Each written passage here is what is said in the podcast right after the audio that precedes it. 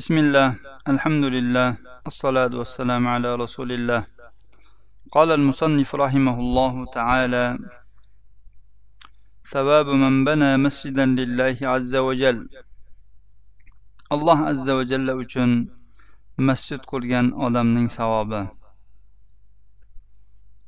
عن عثمان رضي الله عنه قال سمعت رسول الله صلى الله عليه وسلم يقول من بنى مسجدا يبتغي به وجه الله عز وجل بنى الله له بيتا في الجنة رواه البخاري ومسلم usmon roziyallohu anhudan rivoyat qilinadi dedilar men rasululloh sollallohu alayhi vasallamni shunday deyayotganlarini eshitdim kim u bilan alloh azza va jallaning yuzini umid qilib masjid qurgan bo'lsa alloh u uchun jannatda bir uy quradi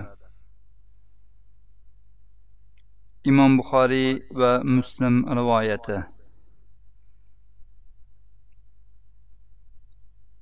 وعن أبي هريرة رضي الله عنه قال قال رسول الله صلى الله عليه وسلم إن مما يلحق المؤمن من عمله وحسناته بعد موته علما علمه ونشره. وولدا صالحا تركه أو مصحفا ورثه أو مسجدا بناه أو بيتا لابن السبيل بناه أو نهرا أجراه أو صدقة أخرجها من ماله في صحته وحياته تلحقه من بعد موته. رواه ابن ماجه وابن خزيمة. وحسنه الألباني في صحيح سنن ابن ماجه برقم 198 abu hurayra roziyallohu anhudan rivoyat qilinadi dedilar. Rasululloh sollallohu alayhi vasallam aytdilar mo'minga amalidan va hasanotlaridan o'limidan keyin yetib turadigan narsalardan ta'lim bergan va yoygan ilm qoldirgan solih farzand meros qilgan mushaf qurib qo'ygan masjidi. Musofirlar uchun qurgan uyi oqizib qo'ygan anhori yoki hayotligida va salomat sog' salomatlik paytida molidan chiqargan sadaqa unga o'limidan keyin yetib turadi. ibn moja va ibn huzayma rivoyatlari alboniy bu hadisni sahih sunan ibn mojada bir yuz to'qson sakkizinchi raqam bilan hasan sanaganlar demak masjid qurgan bo'lsa buning savobi unga o'limidan keyin ham yetib turar ekan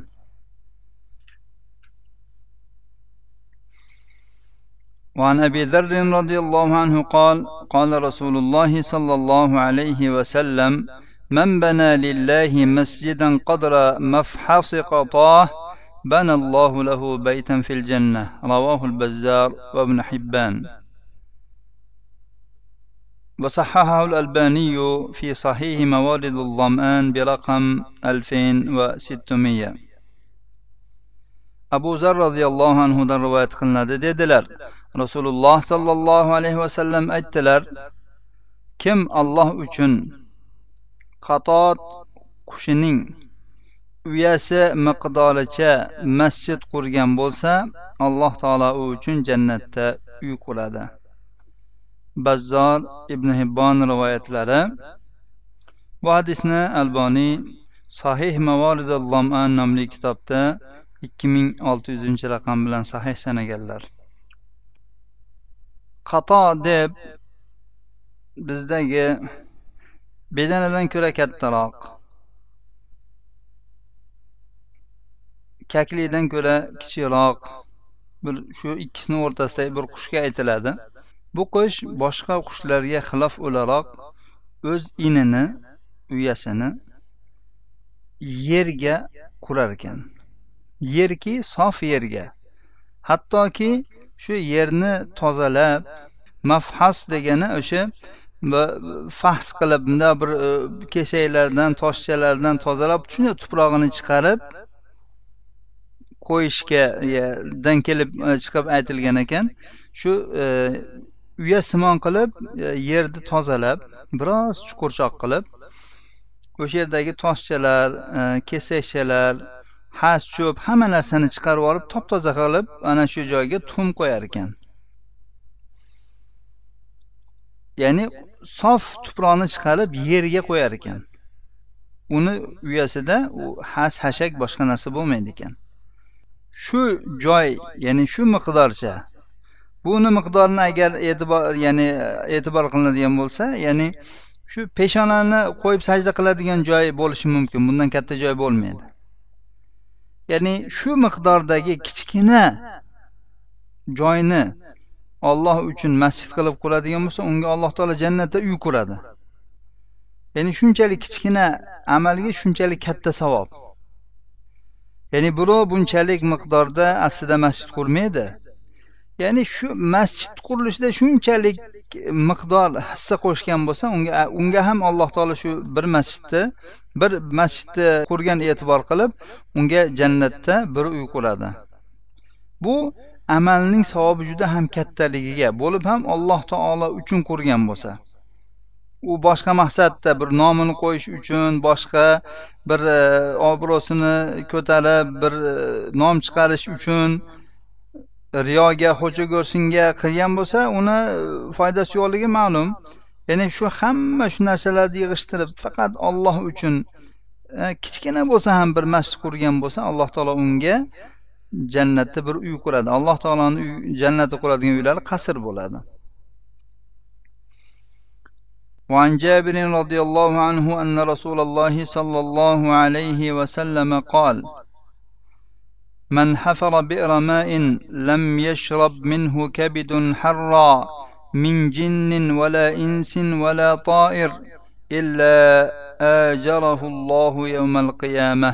ومن بنى مسجدا كمفحص قطاه أو أصغر بنى الله له بيتا في الجنة رواه ابن خزيمة وصححه الألباني في صحيح الترغيب والترهيب برقم 271 jobir roziyallohu anhudan rivoyat qilinadi rasululloh sollallohu alayhi vasallam dedilar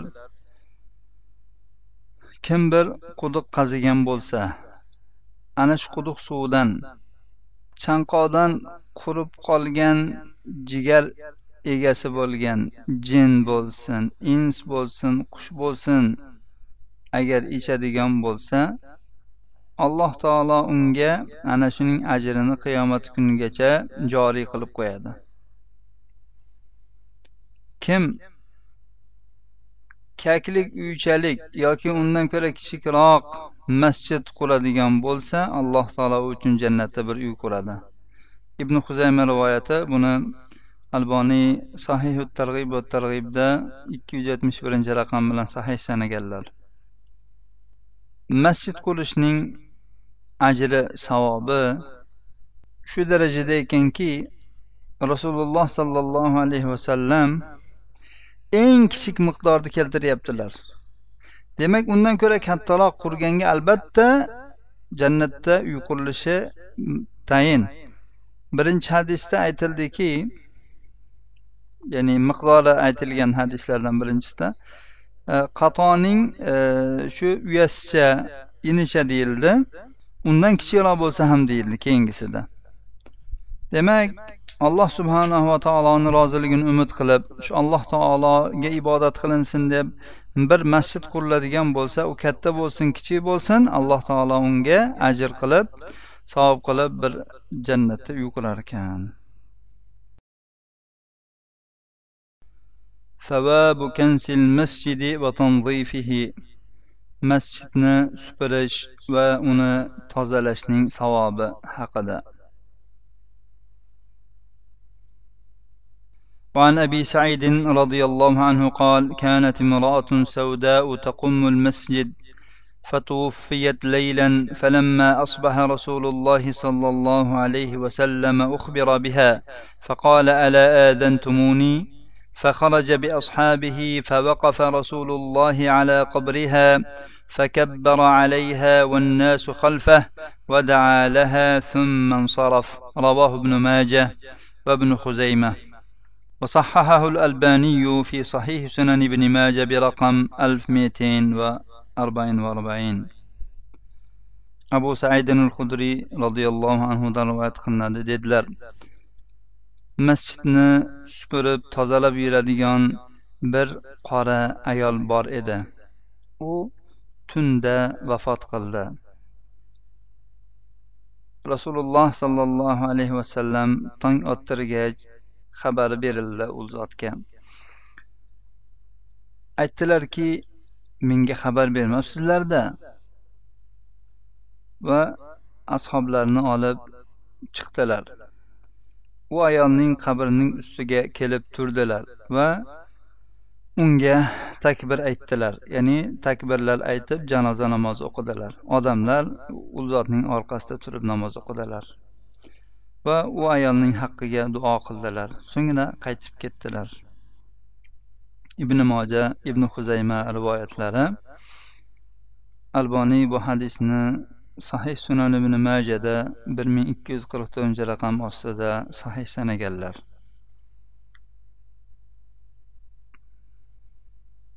وعن ابي هريره رضي الله عنه ان امراه سوداء كانت تقوم المسجد او شابا ففقدها رسول الله صلى الله عليه وسلم فسأل عنها أو عنه فقالوا ماتت.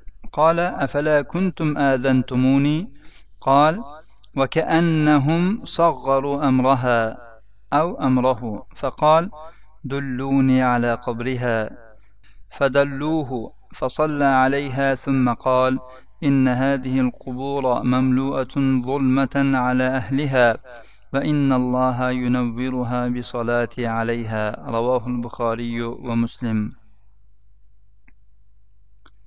abu hurayra roziyallohu anhudan rivoyat qilinadi bir qora ayol masjidni supurib yurardi yoki yigit qora yigit rasululloh sollallohu alayhi vasallam uni yo'qotib qo'ydilar Ya'ni ko'rmay qoldilar va u haqda so'radilar.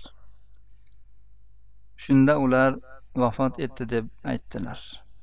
U zot aytdilarki menga xabar bermabsizlarda loviy aytadilarki go'yoki ular ya'ni ashoblar bu ayolning yoki bu yigitning ishini juda ham kichik sanadilar ya'ni bee'tibor sanagandilar. Rasululloh sollallohu alayhi vasallam aytdilarki meni uning qabriga yo'llab qo'yinglar. Ular u zotni qabrga yo'llab qo'ydilar. Rasululloh sollallohu alayhi vasallam u ayolga janoza namozi o'qidilar.